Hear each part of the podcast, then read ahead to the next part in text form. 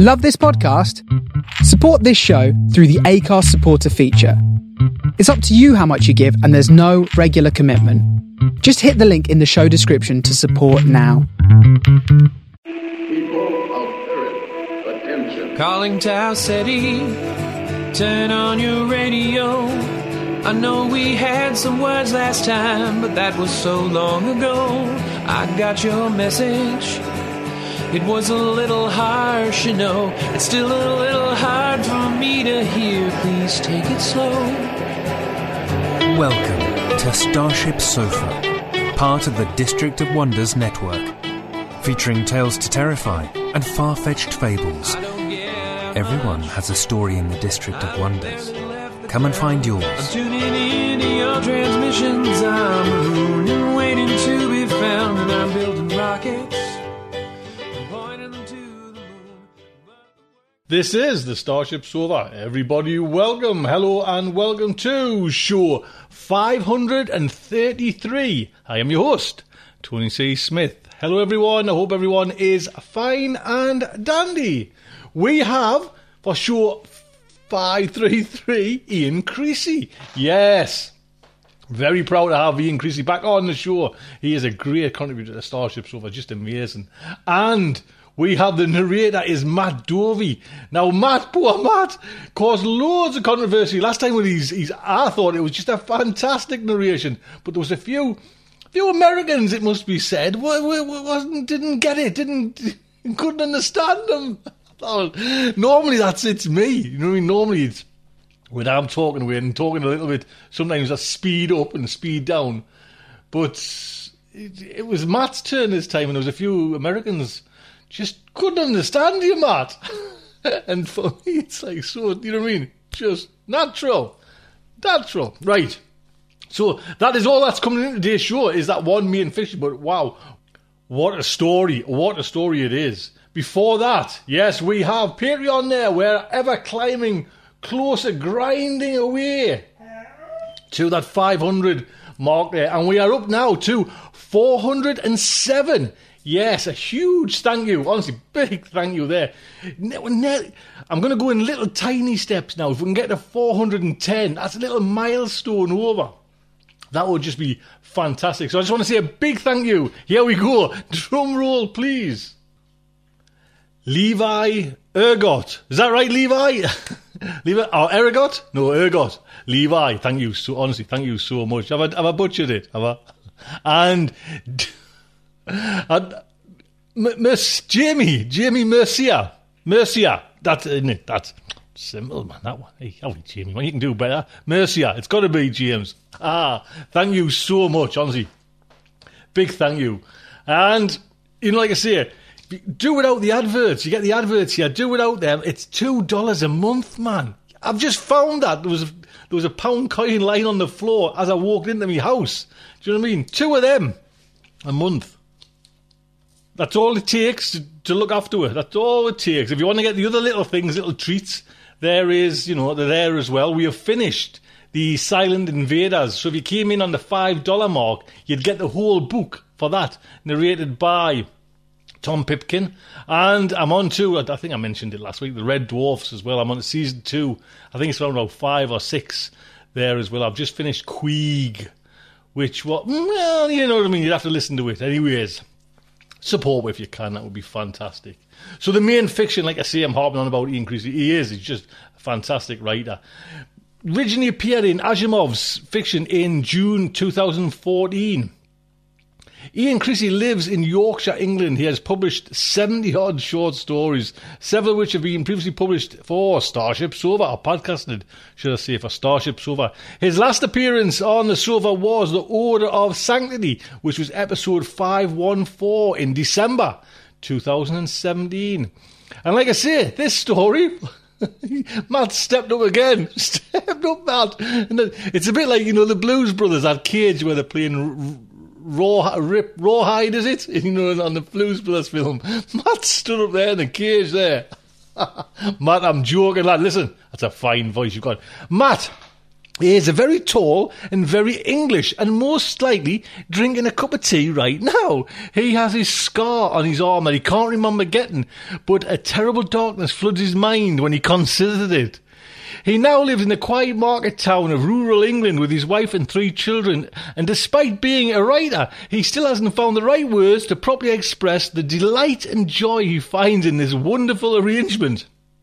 His surname rhymes with Dwarby, but any other similarities to the dwarf are purely coincidental. Coincidental. He is the Golden Pen winner of the Writers of the Future Volume 3 2 in 2016 and shortlisted for the James White Award in 2016 as well. And he is fiction out and forthcoming all over the place. And Matt's left his link there for his site as well, so Matt, hey, I didn't, you know what I mean? You, you've, I've actually forgot, you know, you were a kind of golden pen winner there for Writers of the Future. Man, hey, chops on you there, lad, eh? eh?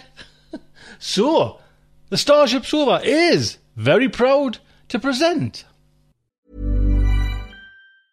Mother's Day is around the corner. Find the perfect gift for the mom in your life with a stunning piece of jewelry from Blue Nile. From timeless pearls to dazzling gemstones, Blue Nile has something she'll adore. Need it fast? Most items can ship overnight. Plus, enjoy guaranteed free shipping and returns. Don't miss our special Mother's Day deals. Save big on the season's most beautiful trends. For a limited time, get up to 50% off by going to BlueNile.com. That's BlueNile.com. Millions of people have lost weight with personalized plans from Noom, like Evan, who can't stand salads and still lost 50 pounds. Salads, generally, for most people, are the easy button, right? For me, that wasn't an option. I never really was a salad guy. That's just not who I am. But Noom worked for me. Get your personalized plan today at Noom.com. Real Noom user compensated to provide their story. In four weeks, the typical Noom user can expect to lose one to two pounds per week. Individual results may vary. Ormond and Chase by Ian Creasey. As we waited for customers, I stared out of the showroom window into the garden full of celebrities sprouting from the soil. This early in spring, most of the plants hadn't yet reached resemblance. The flower buds were tiny blank faces, gradually developing features. Only the cyclamen, Harriet's self-portrait, was in full bloom. Their pink flowers smiled in the sun, looking cheerier than Harriet had for some time. A pioneer in pomonics, she'd created all this floral art. But at the height of a recession, few people had money to spare on customised flowers. Most of our visitors came to complain about something. Look at that, said Lorraine Shuster, wheeling a large pot plant into the showroom. Ah, yes, your mother, I beamed heartily. Splendid foliage. Look, she repeated. This isn't good enough, Travis. I bent down to inspect the plant. As I approached the blooms, I got a strong whiff of Chanel number no. 5, Mrs. Shuster's favourite perfume in life. No problem there. I peered at the flower heads and tried to remember Mrs. Shuster's appearance from the photographs provided last year. The match seemed close enough, within the limits of horticultural portraiture. What seems to be the problem? I asked. Warts! Lorraine exclaimed. Can't you see them? Tiny brown specks disfigured several of the papery faces. I see them, I said. Weren't they there originally? They certainly were not. I glanced at Harriet, hoping she would come and help me out, but she stared at a screen full of genetic schematics, showing no sign of having heard anyone arrive. I'd found it hard enough persuading her to even sit here during showroom hours, and now I wondered why I bothered. She showed less and less interest in the clients who financed her art. Troublesome customers were my domain as her business manager. As politely as I could, I asked Lorraine, Have you been spraying regularly? How should I know? she said waspishly. My housekeeper looks after them. I took some Vitapom from the shelf. Then tell the housekeeper to spray against bugs and viruses. As you're a valued customer, I'll give you two bottles for the price of one. You charge me a fortune for this plant, Lorraine said. I refuse to pay extra for whatever fripperies you're trying to fob off on me. Your plant should be virus resistant in the first place. I looked at Harriet again but even this insult to her handiwork didn't rouse her. If you leave your mother with us, I'll see what we can do. I gave Lorraine my best mollifying smile, and soon found myself smiling at her ample rear as she stalked out of the showroom. Well, at least she hadn't demanded her money back. it would have been very difficult for us to comply. Harriet, my dear, I inquired. Oh, just spray it, she said in an irritated tone. So she'd been listening after all. I hoped her irritation was directed at the client's lack of aftercare, because I didn't like to consider the alternatives. As I sprayed the plant, Mrs. Shuster's dozen faces all gave me a warty, disapproving glare. I'd just wheeled Mrs. Shuster aside when a man walked into the showroom. He wore black jeans and a black t-shirt with the logo of a clenched fist. His facial hair resided somewhere in the limbo between weekend stubble and nascent beard. I didn't recognise him as an old customer, but I hoped he'd become a new one. Good morning, he said. I'd like to discuss a commission. Certainly, I replied. Harriet, could you come over? She grudgingly joined us on the cluster of easy chairs next to the showroom window, overlooking the gardens and the Devon countryside. I poured out three cups of coffee. This is Harriet Ormond, who does all the design work, I said. I'm Travis Chase, her partner and business manager. My name's Dean Hudson, the new arrival said, and I'm with the austerity rebels. The protest group? I asked. He smiled, clearly mistaking my recognition for sympathy. Yeah, that's right. We've got a great project for you. It's part of our anti-austerity campaign. We want you to create the whole government in effigy. Then, on bonfire night, we'll burn them. Everyone will do it, all across the country. Britain will be united in protest, and the strength of feeling will show. I sensed that this peroration might continue for some time, so I interrupted to say, The whole government is quite large, if you want all the cabinet ministers. We can give you a bulk discount, but I assume you realise this won't be cheap. Oh, unfortunately, we can't afford to pay you. Hudson spread his arms wide. Times are hard. That's what we're protesting against, he said, as though this was an incontrovertible argument in support of demanding a freebie. Times are hard indeed, I replied sternly, which is why we can't afford to work for nothing. I stood up, dismissing him. Good day to you. Hudson ignored this and addressed himself to Harriet. Miss Ormond, he said, we're great admirers of your work. That's why I've come. We know you could do a fantastic job of lampooning these politicians. You can make them ludicrous, make them hideous, make them poisonous. Anything at all, as long as they're flammable. Ah, negative qualities, said Harriet. It would be an intriguing challenge. There are lots of possibilities, apart from the obvious thorns, stings, and bad smells. To represent someone as rapacious, we can use a carnivorous plant, or a parasite. As soon as she said we, I knew she was in danger of being persuaded. Harriet, darling. She continued as if she hadn't heard me. Some plants are nocturnal for those politicians who have something of the night about them. Others are weeds, or they're invasive, or they flourish in the shade. Hudson gazed at her in fascination, or a flattering facsimile of it. Oh, this is great stuff, he said. Carry on. She was already carrying on. Then we come to the payload, the part of the plant that bears the resemblance. If it's a root or a tuber, you have someone who's sticking their head in the ground, refusing to see reality. Such is the reality that we can't afford to give away freebies, I interrupted. Think of it as advertising, Hudson said. We'd need lots of seeds to distribute across the country so everyone can grow the government for their own bonfire. Each packet of seeds would have your logo on it, your accompanying brochure, your special offer for an introductory purchase. You'd reach so many people. And alienate half of our existing clients, I said, who voted for the party that you want to burn. Hudson raised his hands placatingly. I can see you're not convinced, but I won't press you.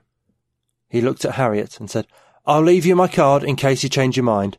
There's plenty of time. Bonfire night isn't till November. It could be a little side project to occupy any spare moments. I understand that paid work takes priority. The showroom door opened, and a woman walked in with a terrier on a long leash. The dog scurried towards us, yapping madly, jumping up onto our legs. I suppressed a smile as it left muddy paw prints on Hudson's pristine jeans. Down, Sprocket, cooed the owner. Oh, you're so naughty, aren't you? Aren't you naughty? Yes, you are. Get down. Hudson hurried to the door, spluttering his farewells. Welcome to Ormond and Chase, I said to the woman, mentally sizing up her clothes and jewellery to figure out her price range. I'd like to commission one of your plant portraits, she said. Can you do dogs? Of course we can do dogs. We can do them in dogwood, if you like. I turned to Harriet. Can't we, dear? Harriet looked at the Manic Terrier, then back at me, her face devoid of expression. Yes, I suppose we can. She put Hudson's business card into her pocket.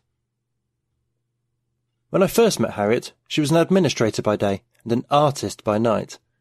She tinkered with plants and grew strange little chimeras, toothwort that looked like fingers, dandelions with smiling faces. I offered to sell a few for her. Didn't expect to make any money, but I wanted an excuse to see her again. I was already charmed by her earnestness, the way she was equally serious when discussing Pomonics or ice cream flavours.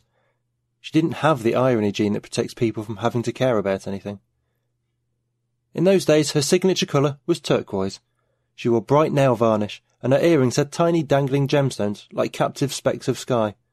Sometimes she would dye a turquoise streak into her dark hair. I had no sense of personal style. I just wore whatever seemed least likely to scare off customers. But Harriet took me round charity shops and showed me all the old fashions, preserved like strata, and she picked out shirts for me that actually had more than one colour in them. The customers didn't seem to mind. After all, we didn't sell paper clips. We sold botanical art. Our looks was individual as our artworks. By then, I dropped my other products to concentrate on Harriet's Pomonics, and she'd gleefully abandoned her day job. We became Ormond and Chase, partners in business and in life. As the orders rolled in, I ploughed the money into more land for gardens and greenhouses. In retrospect, after seeing the demo day goods in all those charity shops, I should have realised that no fashion lasts forever. Strolling through the grounds after a long day updating the ONC website, I encountered a forest of prickly cacti with bulbous heads just beginning to develop faces. I was accustomed to the way the gardens changed each week, Accelerated growth is an essential facet of Pomonics alongside grafts and splices. But I immediately knew that the cacti weren't on our slim list of current commissions. And our recent orders were conspicuous by their absence. Where was the dog, Samson Rex Sprocket? Where was Mr. Schuster, the companion to Mrs. Schuster that I'd finally persuaded Lorraine to buy? I searched the nurseries until I found Harriet in one of the greenhouses, smiling as she peered at a batch of seedlings and compared them to the projections on her laptop screen. I glanced at the seedlings, which were too young to show distinctive features. What are these? I asked, trying to make it sound like a neutral question. Hi, Travis. These are the Prime Minister. I've been fine tuning him for a while, but I think this is the final version. He destroys everything he touches. Before I could reply, I suddenly felt queasy and clutched my stomach. I've given the plant a subtle odour that creates a sense of disgust, Harriet said. Whenever people look at him, they want to vomit. She looked delighted, more enthused than I'd seen her for a long time. I wanted to congratulate her and leave her to get on with it, yet I'd seen the latest P&L figures. They were scary, and if we didn't deliver the orders we'd taken, they would become even scarier. Harriet, I hate nagging you, but we're running a business here. We need to concentrate on our paying clients. She sighed. Believe me, I hate being nagged even more than you hate nagging me. So why don't we just stop doing it? because I've seen the numbers. We're in a tough situation. Well, doesn't that prove their point? she demanded. Whose point? I asked, frustrated that we'd drifted so far apart I didn't even know what she was talking about. The austerity rebels. Our business is struggling because the economy is struggling. She pointed to the seedlings. It's his fault. Harriet rarely took much interest in politics. Why was she so enthusiastic about this commission? Had she really become convinced that everything could be blamed on the government? I don't think it's the politicians' fault. They're just scapegoats. There's always been an economic cycle. I paused, searching for an analogy that might convince a gardener. It's like the turn of the seasons. Winter always arrives. Sometimes it's mild, sometimes it's devastating. Yet it doesn't last forever. Spring is round the corner. The green shoots of recovery will soon appear. I tried to sound upbeat. She frowned. Scapegoats? But if it's not their fault, then whose fault is it? Everyone's, I said. When times are good, people overextend themselves and borrow too much money. They make risky investments because they're too optimistic. I waved my hand, pointing to the gardens outside the greenhouse's glass walls. I bought all this land because, at the time, our business was doing well, and I thought that would continue. Quickly skating past my own misjudgment, I went on. But it wasn't just that. I wanted to make you happy. I wanted to give you all these gardens and orchards so that you had everything you could possibly need. Yet you've lost enthusiasm. You don't like taking commissions anymore. I tried not to sound like I was blaming her, but inside I was thinking, why are you so ungrateful? I gave you everything you wanted, and you're screwing it up. Harriet shook her head. It used to be art. Now it's just a production line. People keep requesting commissions, and they all want the same things. It's always their relatives or their pets. They want the same few plants, roses or tulips or dogwood. They all want to be beautiful and colourful in exactly the same ways, never asked to be spiky or ugly. No one wants to be a wallflower. And these politicians are the opposite of all that, I said, looking at the seedlings. Negative qualities. Thorns and bristles, spines and thistles. Exactly, she cried. I've never had the chance to do this before. I've been looking for something different, and here it is. Unleash the horrors. It's a shame that no one's paying us, I said. Harriet shrugged. It's a shame that everything boils down to money. Indeed, I sighed. Still, let's try to make the best of it.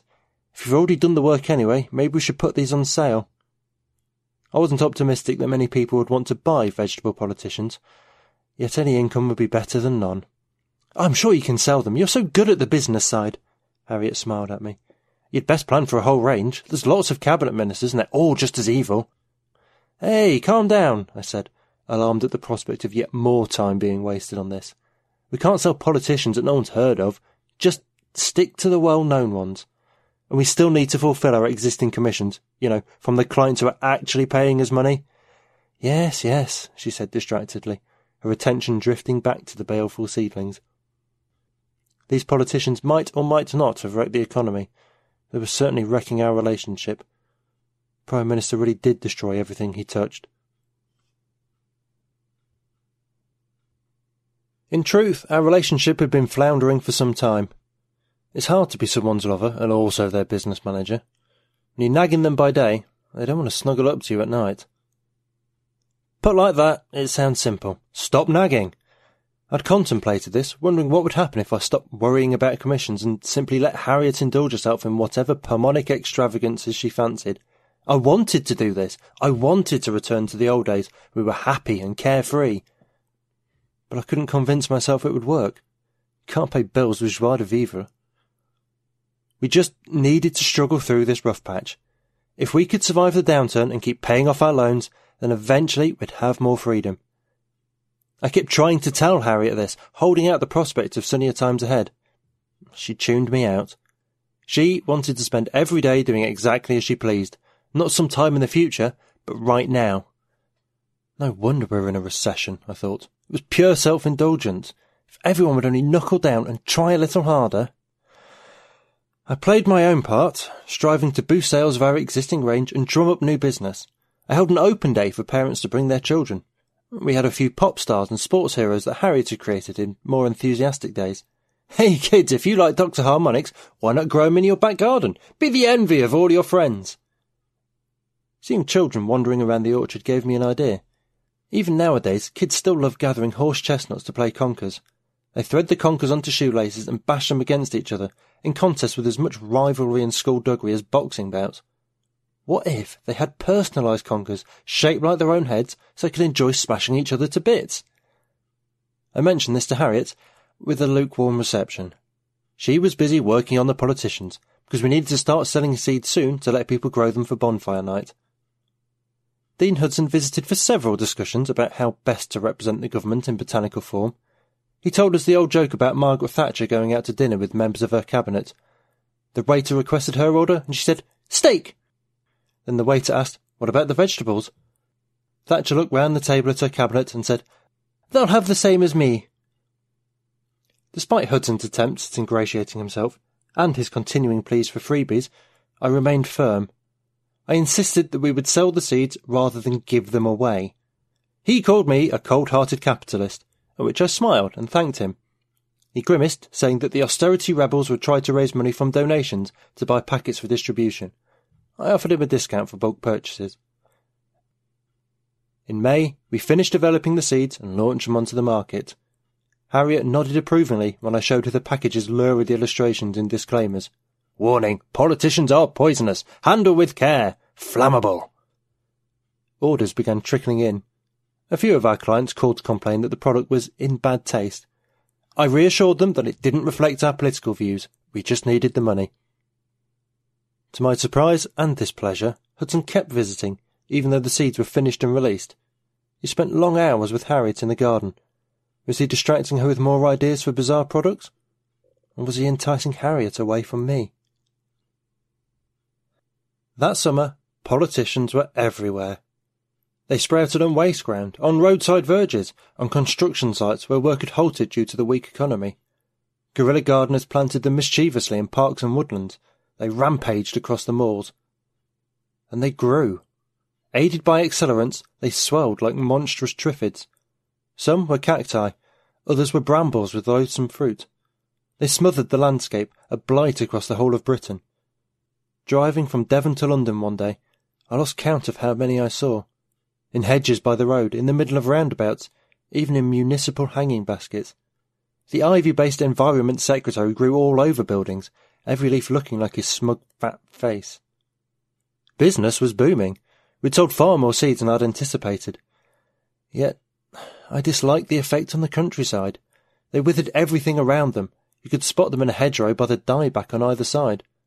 I'd assumed that people would grow them in their own gardens, but no one wanted ugly, toxic things in their own backyards. They preferred the politicians to ravage elsewhere. But everyone's elsewhere is someone's here. When Hudson arrived for another of his mysterious visits, I confronted him. Why are there so many of these things in the countryside? He tilted his head, acknowledging the point. I know it's extreme, but it's agitprop. It needs to be extreme to get people's attention. And it's a perfect illustration of what the government is doing to the country. This is waking people up. Originally, you said you were just planning a bonfire, I reminded him. I could understand releasing a few plants as some kind of one-off stunt, but these things are everywhere. Why do they have to be so toxic? They could have gone on bonfires without needing to be poisonous. Harriet frowned at me. It's only a mild herbicide, nothing deadly. They have to be poisonous to make it meaningful. If they were just caricatures, like cartoons in a newspaper, then it wouldn't achieve anything. You know what happens when cartoonists are as nasty and satirical as possible? The politicians buy the original cartoons and get them framed to hang on the wall. We need a harder edge than that. I don't want any cabinet ministers putting my plants on their desks in the Ministry of Austerity. I want this to really hurt. As she spoke, Hudson kept nodding like a teacher proud of his pupil. Harriet had never been interested in politics, and now she knew that politicians bought satirical cartoons of themselves. She'd changed. Still, Harriet was enjoying her work, almost like the old days. And the unexpected success of the politician seeds had made Ormond and Chase profitable again. I should be happy. Shouldn't I? Our new line of merchandise attracted some unsavoury clients. One man came in and asked me to put his head onto the most vigorous and invasive plant we could create. He wanted to introduce it into his ex-girlfriend's garden. I rebuffed him. He said, Well, it's a bit late for you to develop scruples, isn't it? What do you mean? I asked. Haven't you heard? It was just on the radio when I parked the car. One of your plants has nearly killed someone. At first I thought he was simply being unpleasant because I'd refused his custom. But after I got rid of him, I went online to check the news. It was true. A young child had almost died after putting a politician in her mouth. She was seriously ill. I shuddered. For a few seconds I stood blankly, unable to think, horrified by what had happened. Then I picked up my phone. It had been in silent mode during client consultations. I saw that a dozen people had tried to call me in the past ten minutes. Journalists, probably. Perhaps the police. Looking outside, I saw cars arriving. After hastily consulting a lawyer, I learned that we probably had no legal liability, as we'd merely sold some seeds. The packaging clearly warned that the adult plant was poisonous, and we hadn't ourselves grown the offending plant. Nevertheless, our reputation plummeted. Income from selling the seeds evaporated, and we had nothing to replace it. The bad publicity had ruined our business, with many of our former clients boycotting us. I barely bothered to keep the showroom open. Everything was in limbo. The child's sick condition, blighted by politicians, seemed to represent a sick Britain. Dean Hudson appeared on TV to criticise the government and call for a vote of no confidence in the Prime Minister. Harriet moped around, feeling guilty. It shouldn't have happened, she said. The foul smell ought to have put her off eating the plant, and they weren't supposed to be deadly to humans. Maybe there was a bad batch of seeds. Or maybe someone interfered with them, I said. We don't know for sure that it was our fault. Right now, all we can do is help get rid of the things. I joined a local task force going into the countryside to root out all the dangerous politicians. We visited Dartmoor, where the invasive plants towered over the heather and bracken. The conservationists handed out tools, gloves, and nose plugs. We had a safety briefing. Remember to wear protective clothing whenever you approach a politician. Everyone started hacking away. It was excellent exercise. We tore the politicians apart and scythed off their heads. Then we built a fire to dispose of the debris. The cabinet ministers' faces contorted and blackened as the flames consumed them. The cleansing smoke dispersed the stench of corruption. While the government burned, we sat around drinking tea. I received a few unfriendly glances and harsh words, to which I responded by explaining that I'd never intended our plants to escape into the wild. But overall, the reaction was less hostile than I'd expected. To my surprise, people were enjoying themselves. Coming out to fight the politicians had brought the community together. The same thing was happening all across the country. Bands of public spirited volunteers had united to eradicate the parasites blighting the land. It was the big society in action. And as we swept away the plague of politicians, the sick child began to recover.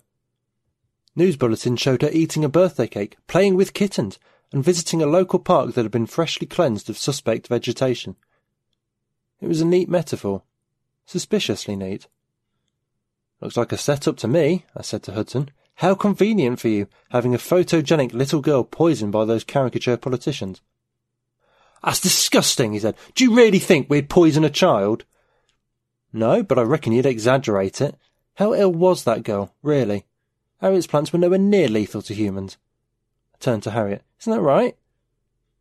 With a tense, pursed expression, she nodded. It must have been a mutation, Hudson said. Must it? I inquired. Funny how the plant that poisoned her was so quickly destroyed before anyone could analyse it. I had no proof of my insinuations, but I strove to cast doubt in Harriet's mind, hoping that she would prefer to blame someone else's conspiracy rather than her own incompetence. I wanted her to break free of Hudson's influence, which had caused us so much trouble over the past few months. Don't blame me, said Hudson. I wasn't there. I heard about it on the news, the same as everyone else. You didn't seem very upset about it, Harriet said. Hudson whirled round. How dare you! I don't have to stand here and listen to this. No, you don't, I replied. Let me get the door for you. Over breakfast the next morning, I said to Harriet, We need a fresh start.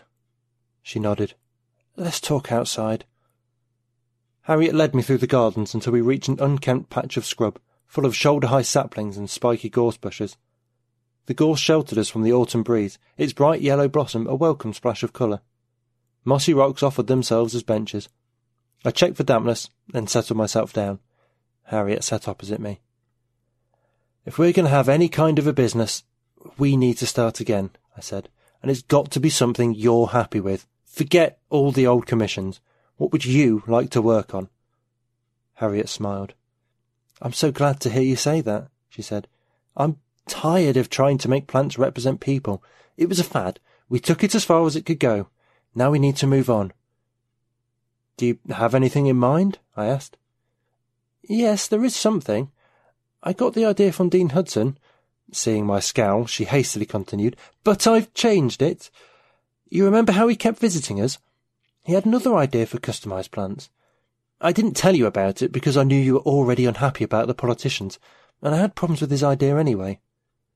My expression brightened. I was relieved to hear that Hudson had simply been trying to get more plants rather than making moves on Harriet herself. Assuming she was telling the truth, of course. But I didn't doubt her. As we sat in the gardens that we'd bought together, all our recent troubles began to seem like obstacles that were already behind us. We would make a fresh start, recapturing the spirit of when we first fell in love, with grand emotions and grand ambitions. Harriet went on. I made the politicians smell bad so people would be disgusted with them. But he wondered how far we could go with that. There's all sorts of pheromones which affect behaviour. He wanted to make a plant with a truly revolting smell, one that would inspire a revolution. I laughed. you mean some kind of scent to make people go wild? Yes, except I thought it wouldn't be very ethical to influence people surreptitiously, so I was trying to think of ways around that. I knew how Harriet's mind worked, and what conclusion she would reach.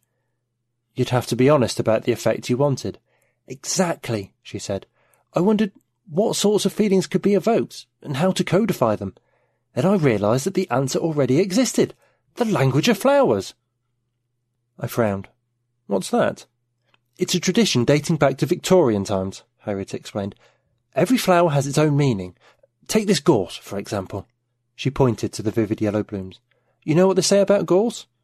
I knew that much, at least. You don't live with a garden without picking up a few country sayings. When the gorse is in flower, it's kissing season. It's a rural joke, because some species of gorse is always in flower somewhere. So, gorse means love forever, and there's lots of other plants, all with their own meanings. Can you really create pheromones for all those meanings? I asked. Some of them, she said, in a subtle way. It's not mind control, it's just a little nudge, a way of communicating feelings. That's amazing. What did Hudson say about it? I told him that the flower for resistance is tansy, so he wanted to put the scent into everything, including all the politician seeds, and make it as strong as possible. She sighed. I turned him down. He was rather angry. Is there a flower for that? I asked jokingly. Petunia, she replied, grinning. There's one for everything, I exclaimed. My mind raced as I considered the commercial possibilities and wondered how many pheromone enhanced flowers we could sell. Yet I didn't want to pressure Harriet into anything. I'd learned the futility of that. Is this what you really want to work on? I asked. Harriet nodded enthusiastically. There's so many flowers to play around with. It's completely different from what I was doing before. And when you've had enough of it, we'll stop, I promised. Can I get that in writing? she asked, a mischievous glint in her eye. Hey, if I knew which flower represented sincerity, I'd pluck one right now for you. She glanced around. Well, you were supposed to ask what these other plants mean, apart from the gorse. I raised my hand. Please, miss, what do these other plants mean, apart from the gorse? Harriet reached the nearest sapling and pulled off a yellowing leaf with a pointed end. She gave me a challenging glance. Hazel, I said confidently. But what does that mean? She smiled and put her arm around me. Reconciliation.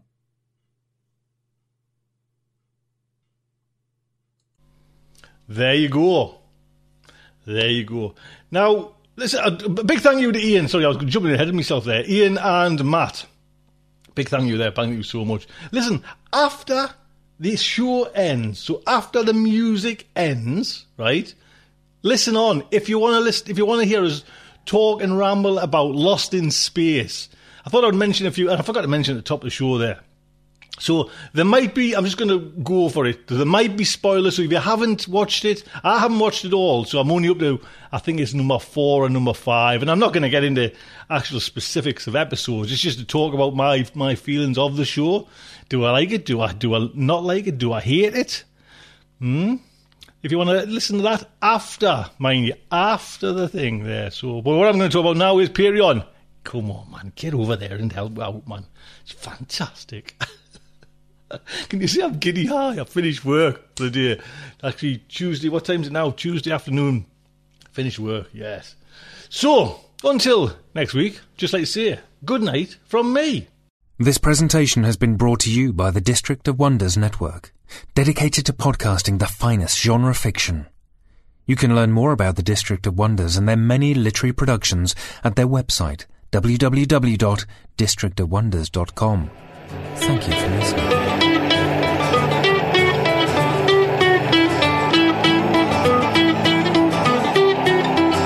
I don't get out much. I've barely left the ground. I'm tuning into your transmissions. I'm marooned and waiting to be found. And I'm building rockets and pointing them to the moon. But the work is going slowly. It won't get to you anytime soon.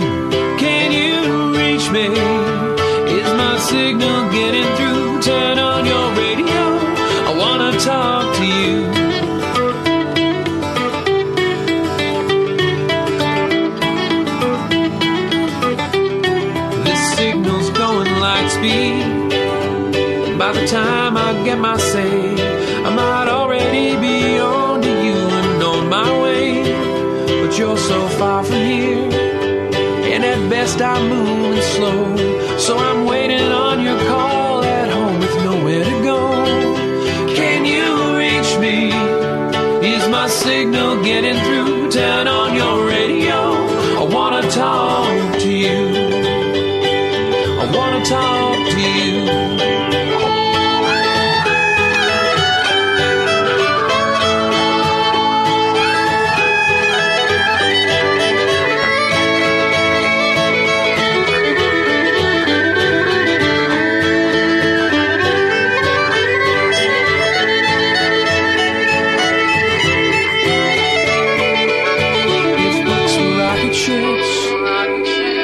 on my way.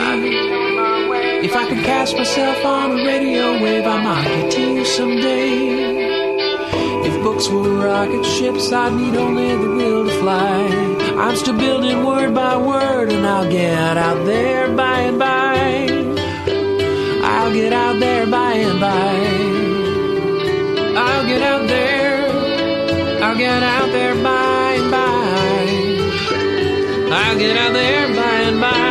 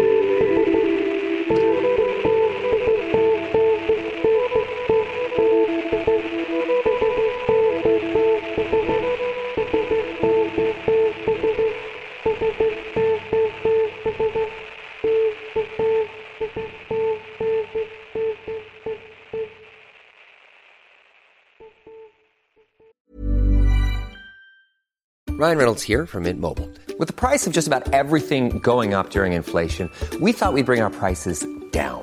So to help us, we brought in a reverse auctioneer, which is apparently a thing. Mint Mobile unlimited premium wireless. Ready to get 30, 30, bit to get 30, bit to get 20, 20, 20, bit to get 20, 20, bit to get 15, 15, 15, 15 just 15 bucks a month. So, Give it a try at mintmobile.com slash switch. $45 upfront for three months plus taxes and fees. Promo rate for new customers for limited time. Unlimited more than 40 gigabytes per month. Slows. Full terms at mintmobile.com. Millions of people have lost weight with personalized plans from Noom, like Evan, who can't stand salads and still lost 50 pounds. salads generally for most people are the easy button, right? For me, that wasn't an option. I never really was a salad guy. That's just not who I am. But Noom worked for me. Get your personalized plan today at Noom.com. Real Noom user compensated to provide their story. In four weeks, the typical Noom user can expect to lose one to two pounds per week. Individual results may vary. Now you've stayed here after the music. You have no one else to blame. Now listen, I've, I've warned you. There is spoilers. Listen, stop it. I know, I know it. I'm addictive. It's what they all say. All the ladies, some of the men. Stop it now, because it'll it will, because I might say something, and I don't mean to, but you know that that's the thing. So stop it. Watch it, Lost in Space. It's on it's on Netflix. There, you can do it. You can do it in a couple of days and come back and have a little chat. So Lost in Space premiered on Netflix, and to be honest, and this is like hands down, I have no idea about the original series. I've got nothing, you know what I mean? I've just seen images and clips from it. The family, obviously, lost in space, bit of a robot there, and a Dr. Smith, and that's it. That's as much. And I didn't want to kind of go and watch them and read up about it. I want to just kind of enjoy it for what it, you know, like a modern TV science fiction show. And I started watching. Well, I watched. I think this the trailer, you know, kind of comes on the telly before you know it, and I watched it twice. And what I seen of the trailer was, yep, I kind of love that. I love that. Looks, you know, it looks stunning. And I didn't want to watch any more of it because I thought, right, you know what I mean? It kind of it starts to spoil it, you know what I mean? But they jump up on, on you before you even notice on, on Netflix. So I started watching it, and first impressions is I like it. I like it quite a lot. There is, for me, there's a there's a huge, and it's. I, I don't see this is the, the, the trouble I've got. Are they trying to stick? And I don't know this. So if anyone knows, you know, the answer to this, are they sticking to the original plot lines? Now I know they've got, you know, they're lost in space. I I don't honestly know if others were there with them. You know, like I say, this is like spoiler time there now because there's others there with them, and I wasn't sure that was the case, and I, I don't know if, if they're following it to, to the latter. Do you know what I mean? Then I can't really grumble. That's you know they're going that way. If they're doing their own thing and they're just taking you know little pick pickets and snippets from it, I would you know I would have kind of changed a few things. Right, here's what I like. First off, the family. I like the family because it's a complicated modern family, if that's one for a better description. You know, they've got issues. They've got issues right through. You know, they're not this kind of natural, I guess, natural born American family. You know, with there's they've got issues, they've got faults, they've got problems, and I like that. You know what I mean? That the the husband and wife, they're you know not getting on at all. He's, you know, we don't know the full history, but he's not there, or, or I at the moment. You know, he hasn't been there for a long time. He, he volunteered to go away on a, another mission, do you know what I mean? Which, away from his family. The Littlins have got issues as well, which I really think is great. The alien monster, or the alien that befriends them, is just fantastic. I think that is fan- that's probably one of the best robots I've seen in, in science fiction, and the voice as well. You know what I mean? The voice is just fantastic. Just it's just there to protect. But you're getting glimpses of how he got there, why he got there, and the reasons why they're on this planet. You know what I mean? And they do look dark and you know very you know well just brutal and horrible and suspicious. You know what I mean? And but the robots there, the dad's wary of it. I like all that. What I'm not liking is this Doctor Smith. This is again, it's if this is the case where they're following the show and they're having to do it like that, like the original show, that's great. You know what I mean? That's, I kind of grumble about this Doctor Smith. Obviously, that's what the character was in the old name, But this character is just there's no reason why. You know, there might be some goal at the end, but there's nothing there at the moment. I'm, yeah, I'm looking. I'm just looking there. There's dust on my computer. Oh, yeah, bloody hell! I'd get wrong for that. So there's no, you know, she's. You can understand her wanting to come away, you know. And again, spoiler alerts here. Stop listening. You know, you you've been warned there. But she did something to her sister to get on board this flight, to come away and to this start this new what's sold to everybody who takes part in this adventure is like a new life. Why does she want to keep on going on being a bitch, being nasty? And it's a female this time. There is no reason. She and it's like she's doing it to everyone, even the small child who I'd say is about eight, nine year old. She's a bit sly, a bit, you know, devious. And it's like, there's no reason. And it's winding us up because there's no end goal. Just like, enjoy it now. You've, you've getting what you want. You know what I mean? The, the, the perfect scenario is here. You're on a planet that's, you know, green. You can see blue skies. What's the point of this? All this sneaking around being sly and nasty and hiding things and doing. And it's just, I can't understand it. You know, they've got bigger trouble just surviving on this planet because they've crash landed on a planet that's not not the one there they were going to. They're going to Alpha Centauri, you know, and that was the kind of the, the, the Goldilocks planet. They've accidentally stumbled into this one, which seems to be like nowhere near on their radar scale maps. So that's what's kind of stopping us really enjoying it. Like I say, the family and the structure everything there is great. You know I mean? You, I can't fault that one minute. And I love that when it's complicated. It's not, you know, just plain sail and they've got issues. And I love issues, you know. I love things that's just not right for people and it's like a hardship and it's. And there was a great scene. I'd say one of the best scenes, and it is life, this, where the husband and wife were out on some you know remote location with their back sitting on the against a like a, a radar dish. And they were having a bottle of, you know, like a little drink of whiskey, and they were just reminiscing, and it was good. And for no reason, the arg, you know, it changed and it became sour. This conversation, and they fell out. And that, hey, that happens on a daily basis, man. it's just that's. I thought that was perfect. That was great writing and beautiful acting. Do you know what I mean? Because it just captured the moment of like that's life. You know, it's not sitting down cuddling and you can be fine and happy one minute. You say one wrong. Am I? I say one wrong word, one wrong word, and that's it. You know.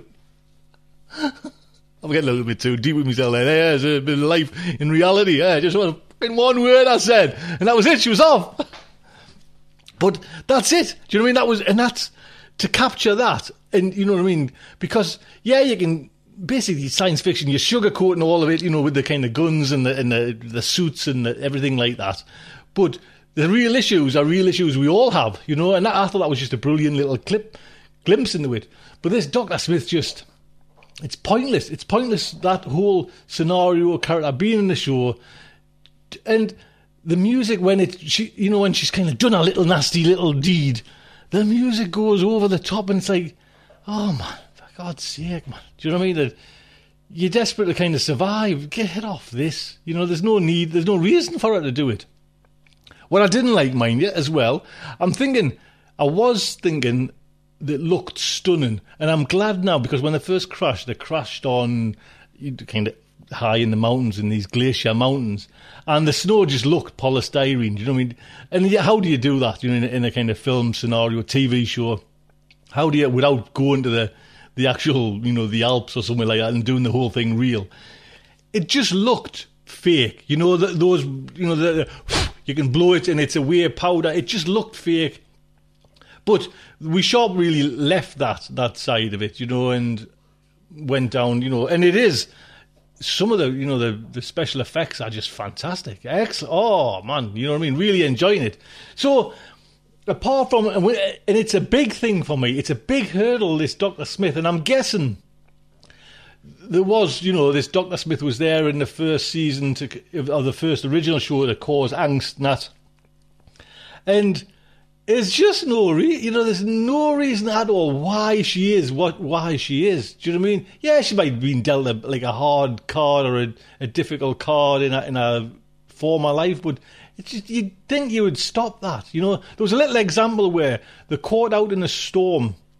Those three characters, one of them was this Doctor Smith, caught out in the storm, and they're barely surviving because of this storm. She has to kind of somehow plot to get away. Why get away from them to save herself?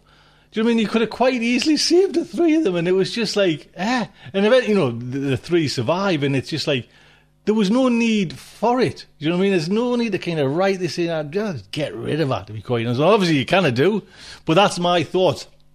I really like the show. Do you know what I mean? I like the complex, you know, issues, everything they've got. I'm I'm itching to find out properly how they got here and why the things got here and why it was all like that.